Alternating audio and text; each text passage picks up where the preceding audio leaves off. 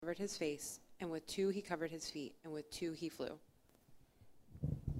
All things were made through him, and without him was not anything made that was made. In him was life, and the life was the light of men. The light shines in the darkness, and the darkness has not overcome it. And one called to another and said, Holy, holy, holy is the Lord of hosts. The whole earth is full of his glory.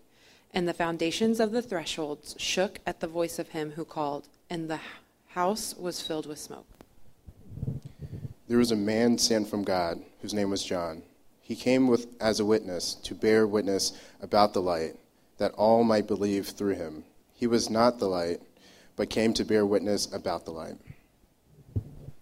And I said, Woe is me, for I am lost, for I am a man of unclean lips, and I dwell in the midst of a people of unclean lips. For my eyes have seen the King, the Lord of hosts. The true light, which enlightens everyone, was coming into the world. He was in the world, and the world was made through him, yet the world did not know him.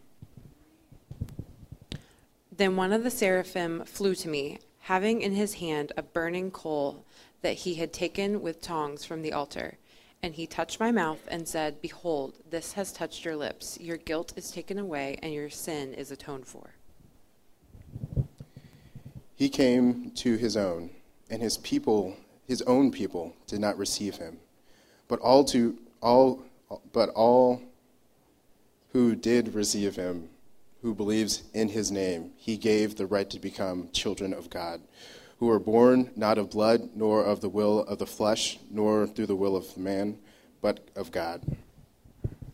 And I heard the voice of the Lord saying, Whom shall I send? And who will go for us? Then I said, Here I am, send me. And the Word became flesh and dwelt among, among us, and we have seen his glory glory of the only Son of the Father, full of grace and truth. John, who bore witness to him, cried out, This was he whom I said, He who comes after me ranks before me, because he was not before me. And he said, Go and say to this people, Keep on hearing, but do not understand. Keep on seeing, but do not perceive. Make the heart of this people dull, and their ears heavy, and blind their eyes, lest they see with their eyes, and hear with their hearts, and under, hear with their ears, and understand with their hearts, and turn and be healed. And from his fullness we have all received grace upon grace. For the law was given through Moses, grace and truth came through Jesus Christ. Then I said, How long, O Lord? And he said, Until cities lie waste without inhabitant, and houses without people, and the land is a desolate waste. And the Lord removes people far away, and the forsaken places are many in the midst of the land. And though a tenth remain in it, it will be burned again, like a terebinth or an oak, whose stump remains when it fell. No one has ever seen God, the only God who is at the Father's side, he has made known to him. The holy seed is its stump. Thanks, guys. Good morning, everybody. I am really, really glad to be with you guys. Um, if you want to follow along this morning, we're going to be reading in Isaiah 6, which is page 571 in that black Bible that there's, that's there on your pew or your chair. It's not pew. Boy, that's, that's some old school mental training right there. Um, uh, if you don't have a Bible, please take that with you. That will be uh, our gift to you. I, I'm so glad be with you because I both know many of you and also don't know many of you, which is fantastic. For those that don't know me, my name is Nate. I am one of the pastors at Soma, and I was here at the beginning, right? Like the first Sunday we launched, the first two years of downtown. Uh, this was our church. This is where my family worshiped. Um, I know and love many of you, and I'm so glad. I'm so glad to be back, especially this week. As, as Kent alluded to, we've had a tragedy in our family. And uh, Dave and Brooke, in many ways, are examples of what Soma is across our city. There are people that have mattered to every one of our congregations. Um, obviously, they spent many years here ministering, um, growing, caring for many of you as MC leaders. Uh, we've loved having them at Northwest, um, watching their kids grow up. And yesterday, gathering together as believers from every congregation absolutely overflowing the Midtown building, um, watching people from all over the city come and care for them and love them. Um, if this isn't what we're trying to do, I, I don't know what it is. I mean, loving our own during the midst of the worst trials and storms that we can endure. I mean, that's, that's what we come together for. And feeling God's presence made clear, even in those moments where it most feels like maybe God isn't there at all. But knowing that He's there because you physically see His body present. Where is Jesus? Jesus was right there. His hands, His feet, His body, physically present, reminding them that even in this, I'm with you. And I just want to thank all of you that were there, all of you that have reached out and cared for the disciples. If you are interested in more ways to help, there's meal trains, there's a GoFundMe page. I think there's going to be like a, a cleaning schedule. As people go through trauma and we move past the initial, oh my gosh, how do we get from this has happened to you know the very first next steps, culminating in a in a memorial service funeral yesterday, and we move on to how do we help people sleep and eat and keep their house clean? How do we help people um, put the tragedy of their life into context? Because now it's a part of them. And how do you how do you not move on? You don't ever really move on, but how does this become part of your story? And how do you find ways to endure and grow and be strong through it? Um, that's a group project, and that's going to take all of us. So if you want um, any of those ways to help, I think they're floating around Facebook. I'm sure you can reach out to Kent. He'll be able to share those links with you. For those that don't know me, part of the reason why um, I'm up here talking about global missions this week, my wife and I were missionaries in Argentina for nine years. We worked in um, the shantytown slums there um, with heavily impoverished people for nine years uh, which was really beautiful and very difficult and uh, sort of horrifying work all at the same time. Uh, now we live uh, up on the northwest side of Indianapolis. Uh, I have a day job. I, I do boring internet stuff during the day and largely take care of people and help pastor at Soma Northwest. well, pretty much every day, but especially especially on the weekends when I'm when I'm not at my day job. And as Bobby and I, uh, I know Bobby Barber uh, preached last week.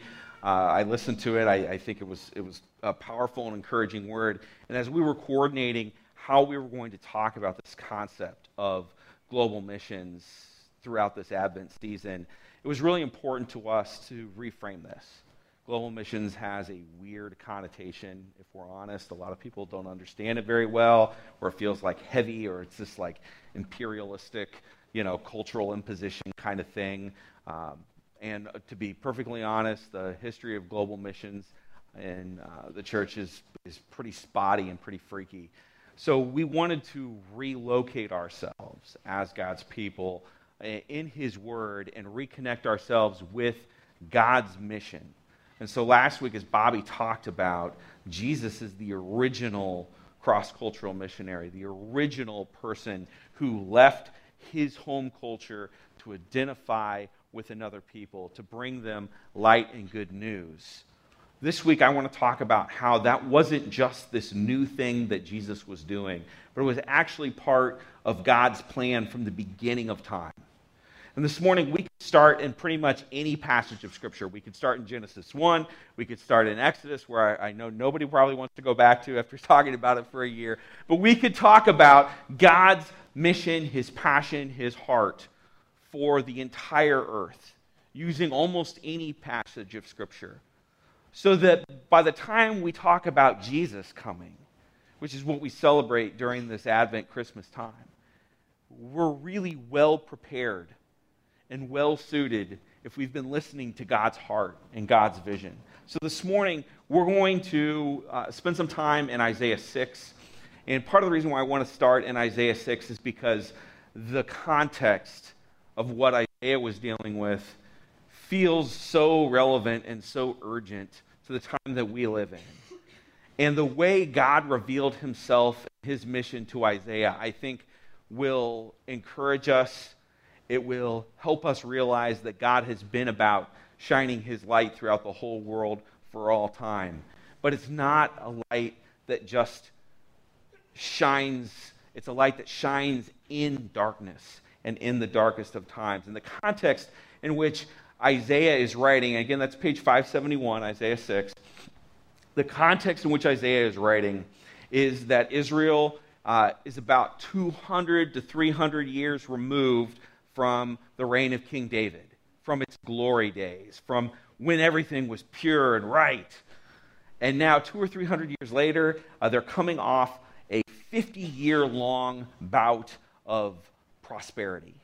Uh, King Uzziah, king, also called King Azariah, he, he has recently passed away. He reigned for about 50 years, and the nation was secure, and there was prosperity, and people were doing really well. Towards the end of his life, uh, Uzziah became increasingly arrogant and proud, and at the end of this kind of long, prosperous reign, it felt like Israel was in decline, like things were starting to decay. And Isaiah says, if you, you flip over a few pages to Isaiah chapter 1, Isaiah 1 11 through 23, this is what Isaiah says of the day in which he lives. What to me is the, and Isaiah right now is going to quote from God. God himself is talking to Isaiah, and God is critiquing Israel.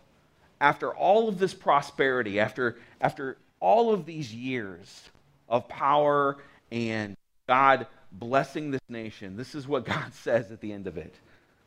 What to me is the multitude of your sacrifices, says the Lord. I have had enough of your burnt offerings, of rams, and the fat of well fed beasts. I do not delight in the blood of bulls or of lambs or of goats. When you come before me, who has required of you this trampling in my courts? Or you show up on the Sabbath and people are just flooding in and you're making all these sacrifices. I didn't ask you to do that. I don't want all of these sacrifices. Bring no more empty, vain offerings. Incense is an abomination to me. New moon and Sabbath and the calling of convocations. I cannot endure iniquity and solemn assembly. You keep coming together to worship me and I'm sick of it because I see what's really going on. I see the sin and the injustice, and I'm tired of it, and I want no part of it. When you spread out your hands, I will hide my eyes from you, even though you make many prayers. I will not listen. Your hands are full of blood. You're a bunch of murderers. As a people, you're a bunch of murderers. You think I'm just going to listen to you and just keep blessing you and keep pouring out good things when there's blood on your hands? Wash yourselves, make yourselves clean. Remove the evil of your deeds before my eyes. Cease to do evil. Learn to do good. Seek justice. Correct oppression. Bring justice to the fatherless. Plead the widow's cause. Come now. Let's reason together, God says to them. Let's chat, you and me. Let's talk about what I really want out of you. Because it's not for you to show up and sing songs to me and make offerings to me and make prayers to me, all while you're wiping the blood on your shirt. Come now, let us reason together, says the Lord. Though your sins are like scarlet, they shall be white as snow. Though they are red like crimson, they shall become wool. If you are willing and obedient, eat the good of the land. Look, I want to heal you. I want to cleanse you. I want to bless you. But we need to have a word together before that's going to happen. But if you refuse and rebel, you shall be eaten by the sword, for the mouth of the Lord has shaken. For the mouth of the Lord has spoken. And then Isaiah says, How the faithful city has become a whore, she who is full of justice, righteousness lodged in her, but now murderers. Your silver's dross, your best wine is mixed with water. Your princes are rebels and companions of thieves. Everyone loves a bribe and runs after gifts. They do not bring justice to the fatherless, and the widow's cause does not come to them. This is the context in which Isaiah is writing. After years of prosperity, this is what God has to say about his people Israel. It is unflinching, it is honest, it is accurate. And I think it's fairly applicable to us. If we are honest with ourselves at all, we as a people feel these same things, see these same things. And Isaiah is prophesying at the start of his book to bring light into darkness. How can I shed light on this? And you can feel his words dripping with outrage, dripping with contempt, dripping with frustration.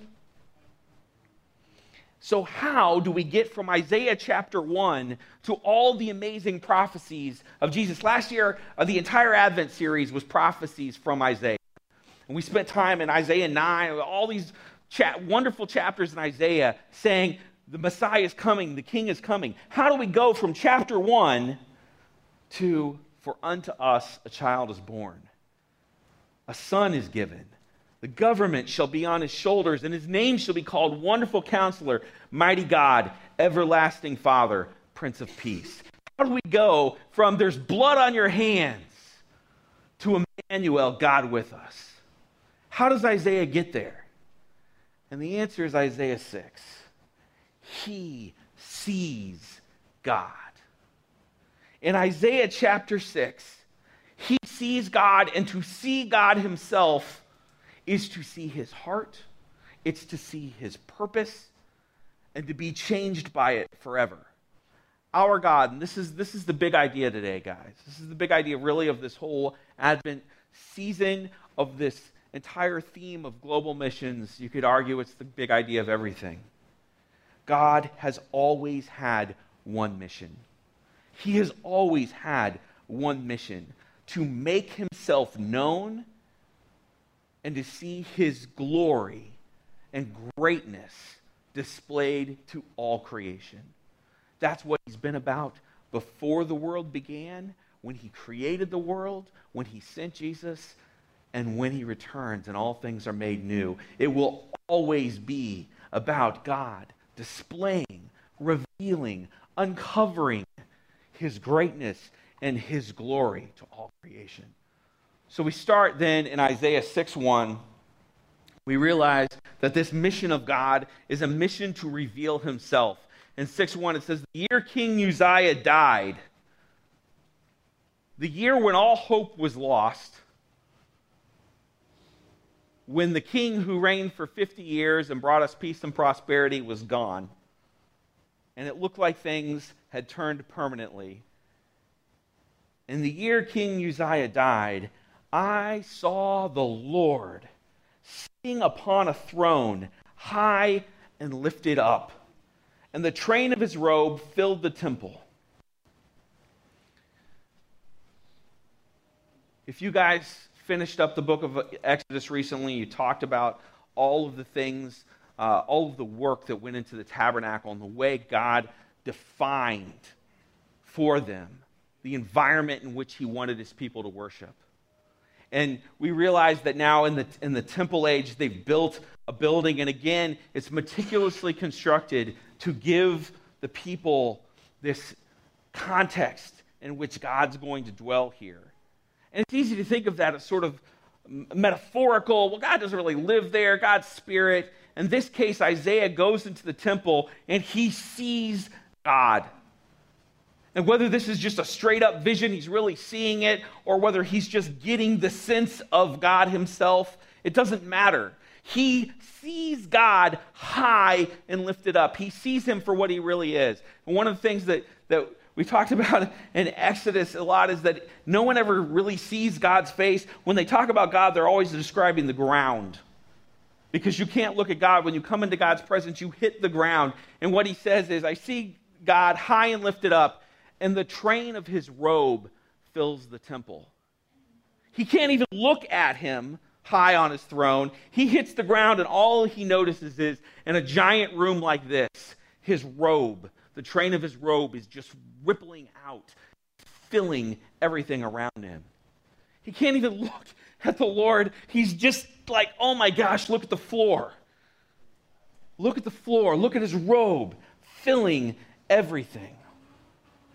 We could start anywhere, but this is this is always the same story. One singular mission to make himself known, to display that glory and greatness in all creation. And so the Lord God reveals himself to Isaiah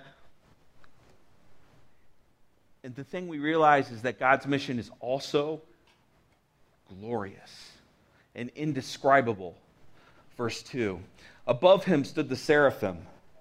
Seraphim, eh, they're like some kind of angel, but the point is, we don't even really know. Like, it's just a word. Above them stood the, those things. Those things I can't even barely tell you what they are. There's no word for what I saw. There's just, I'm going to say seraphim. This is the word, and I'm going to describe them. And it's like they had six wings, and two are covering their face, and two their feet, and two they're just flying. He has this glorious, glorious vision. And I have to think that it's terrifying to him in this moment. I mean, just think about it. Just think what's described there straight up. If I told you I saw this thing flying and it had six wings and it was covering its eyes and feet and flying with it. That is a horrifying thing to think about. Isaiah is not in this moment like, oh, wow. He is floored, he is scared. And in this moment where God has shown his glorious mission to reveal himself to Isaiah, Isaiah realizes how much bigger it is than what he even knew. Isaiah is a good Jew, a good Israelite, and he would have thought of God as caring for his people, his chosen people. God is about us. He's all about us. He picked us out of all nations. He made his covenant with us, right? He redeemed us from Egypt. God is all about us. In this moment, God says, No, I'm all about much more than that. Isaiah 6 3 and one called to another and said, Holy, holy, holy is the Lord of hosts. The whole earth is filled with his glory. And it says in 6 4 that the room shook. Imagine that. I'm going to get you guys up and make you do something right now. We're going to talk about what these words mean, but I want us to get a sense of what it would have been like to be in that room and to see his train filling the temple. There's these beasts, these angels just flying with crazy wings, and they are shouting to one another back and forth Holy, holy, holy is the Lord of hosts. So, right now, everybody stand up. We're going to shout back and forth to each other. This side of the room, y'all are going to yell. I want you to give it your best. I don't know if we're going to make the room shake, but we're going to do this. Holy, holy, holy is the Lord of hosts. All right? We're going to do it back and forth. You ready? Give it a try. Holy, holy, holy is the Lord of hosts. Holy, holy, holy is the Lord of hosts. Holy, holy, holy is the Lord of hosts. Good job. I feel it. You know, we didn't we didn't shake the room, but this is what it's like. It's thunderous. And what they are shouting is the most important things that we can know about God. That he is holy, which means he is sacred, he is other, he is different, he is set apart. He is unlike anything else. The rules that apply to us do not apply to him. He is the maker of all things. There is nothing by which he can be judged. He is outside of everything. He is holy. In Argentina, they used to say, tres veces santo, santo, santo, santo, tres veces santo. He is holy, holy, holy, three times holy. In ancient language, when you wanted to emphasize it, you'd say it twice. But if you wanted to say, oh my gosh, this is the most defining thing that it could possibly be, you say it three times. He is holy, he is holy, he is holy. Do not be confused into thinking he's anything like anything, because he's something else. He is his own thing. He is holy, and they shout that continually. For all eternity, they're there just shouting back and forth. He's not like anything else. And it says, is the Lord of hosts. And I, I, you know, I don't love this translation. Hosts means armies, right? Which that makes a little more sense. Uh, the, the old NIV put it, puts it, uh, is the Lord God Almighty, which is much more f- poetic and fluid, and I, I kind of like it just from the way it sounds. But it means the Lord of all the spiritual forces that exist. He is holy, holy, holy, and He is the Lord of all armies, all spiritual forces. He has all things at His disposal. He is the commander of all the angels. And this is who he is. This is his greatness. And this is what Isaiah sees. And oh, yeah, at the end it says, and the whole earth is full of his glory. When it says his glory, it's a word that means his weight, his heft. That he is physically manifested in all the earth, that the whole earth fills up with the weight of Him. We know because of what Bobby shared last week that God will take that same glory, that same manifestation of His presence, and put it in the form of a baby. And Jesus will come into the world, and John says, and we've seen His glory the glory of the one and only who came from the Father full of grace and truth. We see the heft, the weight, the manifestation of God being physically present in the person of Jesus. But we realize that this is what God has always been about. I am big. You are small. I fill this room and I don't just fill this room, I fill the whole earth. My glory is a weighty, heavy thing. He's always had this one mission to make himself known and to display that glory and that greatness and that heaviness and that weight to all creation. And when this happens, God's mission puts us in our place. Verse 4 And the foundations of the threshold shook at the voice of him who called, and the house was filled with smoke. And I said, Woe to me! I am lost. I am a man of unclean lips, and I dwell in the midst of a people of unclean lips, for my eyes have seen the King, the Lord of hosts. The only proper response to seeing God as he really is, his greatness, his heaviness, to seeing the room shake. The only proper response is to be like, That's it for me. I'm done. I can't stand in this presence. The same Isaiah who just was so frustrated and so righteously angry at the sins of his people, at the injustice, the neglect of the fatherless, and the widow, that same Isaiah now stands before God and he realized, oh no, he means me. I am a man of unclean lips.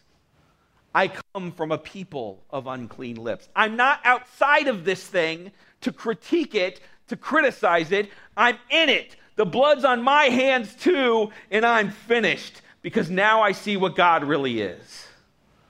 Now I know what he really is, and I'm not innocent. Nobody's innocent. We're all guilty, and he sees it and he is undone. God's mission puts us in our place, it reminds us who we really are. But it's also redemptive. It's also redemptive. And then one of the seraphim flew to me, having in his hands a burning coal that he had taken with tongs from the altar. Now, he just said, That's it for me. I'm lost. I'm finished. I'm unclean. And now this crazy angelic beast with wings is coming at him with a fiery coal. What do you think he thought was going to happen? What would you think was going to happen to you? You've seen God. You now know what you are. You know what He is. And you know you don't deserve to stand before Him. And now this crazy, horrifying beast flies at you with fire. That's it, right? That's it. You are going to be incinerated. And it's fine. You're okay with it. It's what you have coming. And He touched my mouth and said, Behold, this has touched your lips. Your guilt is taken away, your sin atoned for. It's the last thing that he could have ever been expecting in that moment. In that moment of seeing God, of seeing his greatness, his heaviness, his holiness, the last thing he could have ever expected was a gentle touch on the lips to say your sin is atoned for. Isaiah's entire understanding of what God is about has been placed in a completely new context because he's seen God himself. He hasn't just seen his righteousness, he hasn't just heard his words, but he's seen the Lord. And now he knows who he is and he knows who he is. And it's changed everything for him. And in that moment of redemption, Isaiah realizes that God's mission invites us to join in it. And I heard the voice of the Lord saying in verse 8, Whom shall I send? Who will go for us? And I imagine it, Isaiah, not even to anyone in particular, just overcome with the, the awe and wonder of seeing God. And he just says, Here am I, here I am. Send me. I can go and talk about this.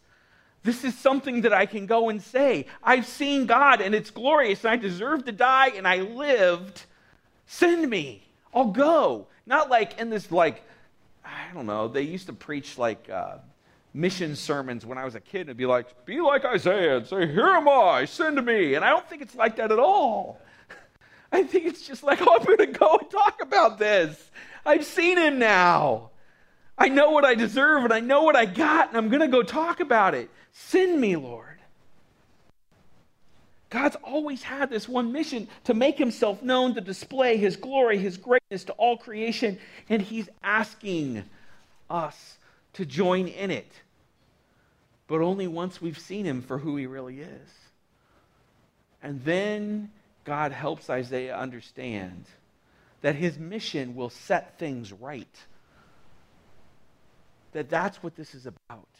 And he sends Isaiah back to the same people that he just came from. The people that Isaiah was critiquing, the people that Isaiah was sitting in judgment over. And he says, Go say to this people, keep on hearing, but don't understand. I'm talking to you continuously, Israel. I'm talking, but you're not understanding. Keep on seeing, but don't perceive. Keep looking at all the wickedness. Keep looking at all these things. Keep, keep on seeing it. You can't avoid it, it's there in front of you all the time.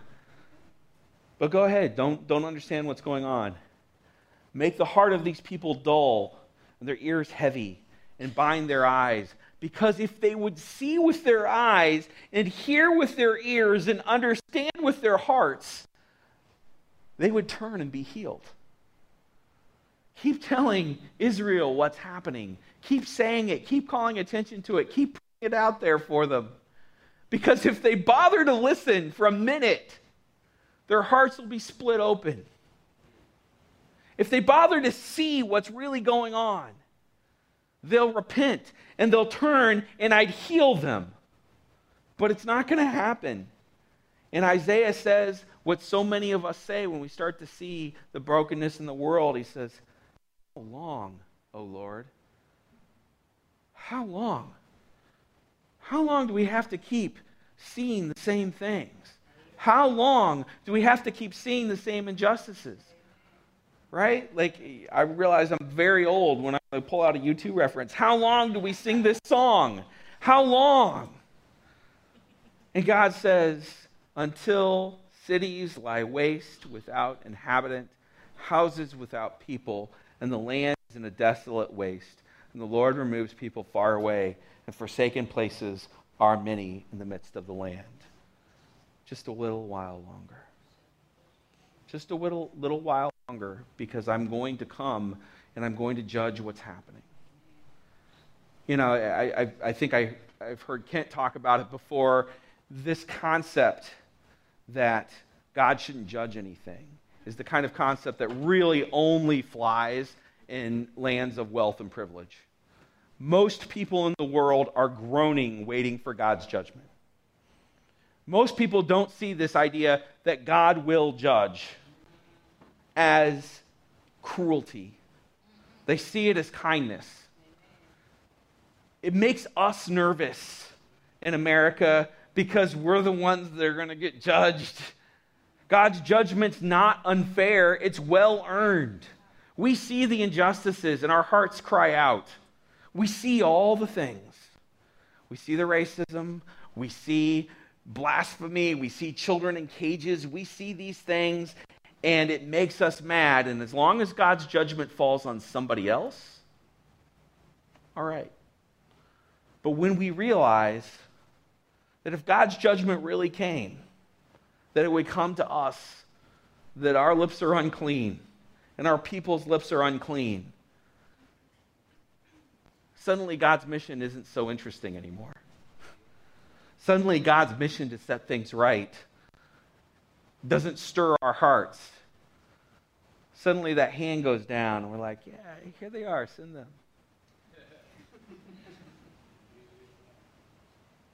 Our God has always had one mission, one singular mission to make himself known, to display his greatness and his glory to all creation. And yes, will mean judgment.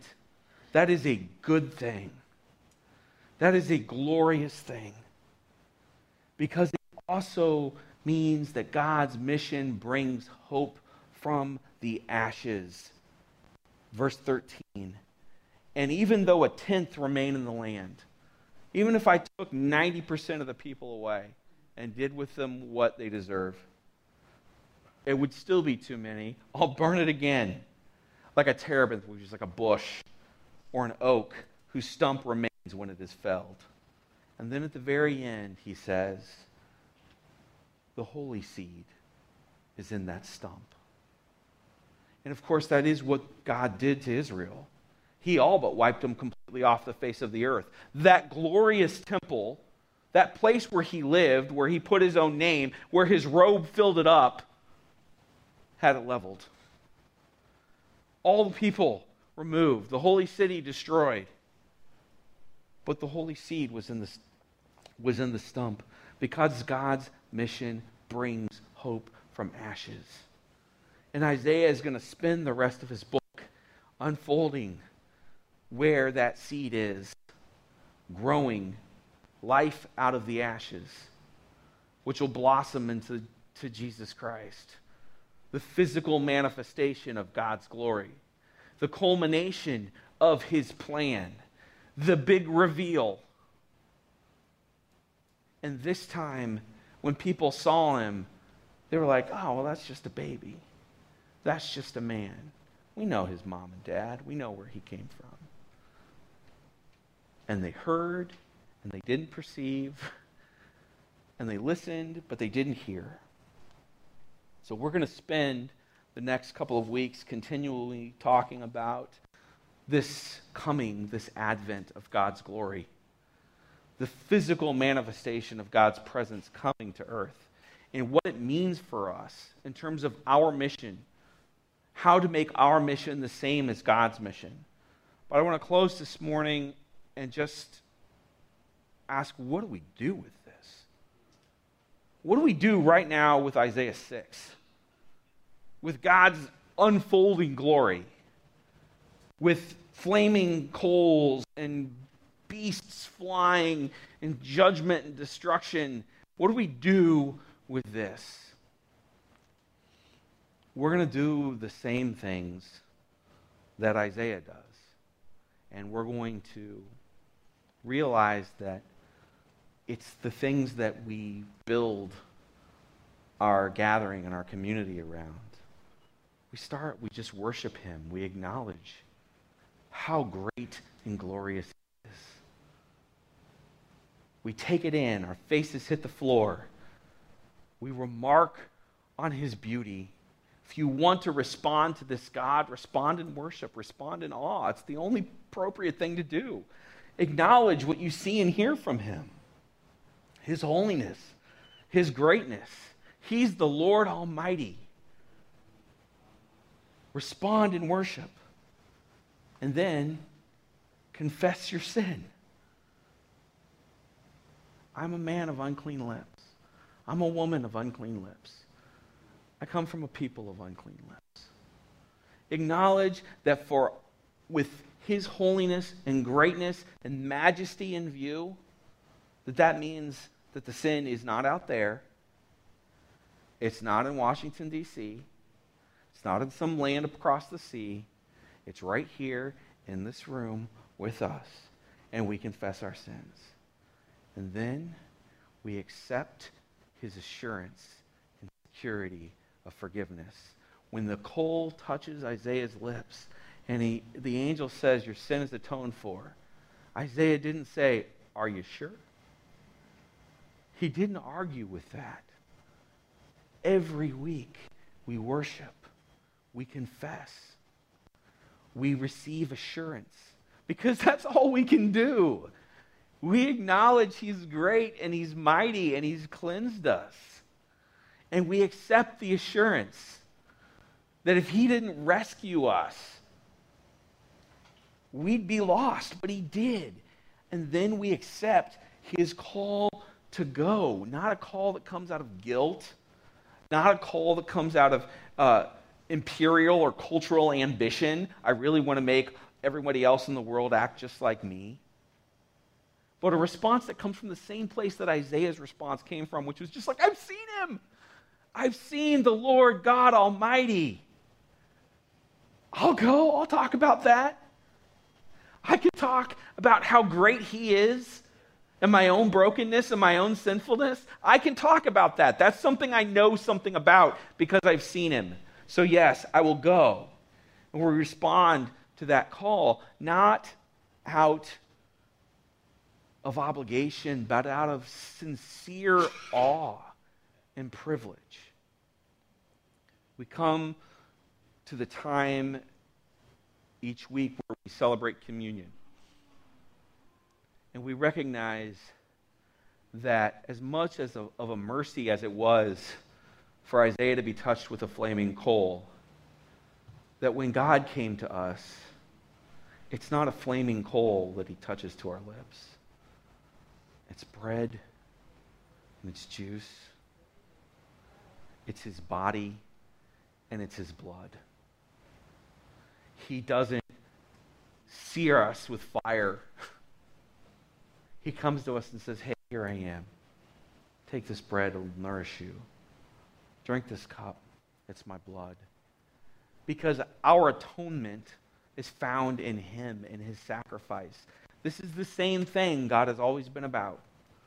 He's always been doing this, showing the people of God how great He is, how much He loves them, how much He wants to save them, judging wickedness and sin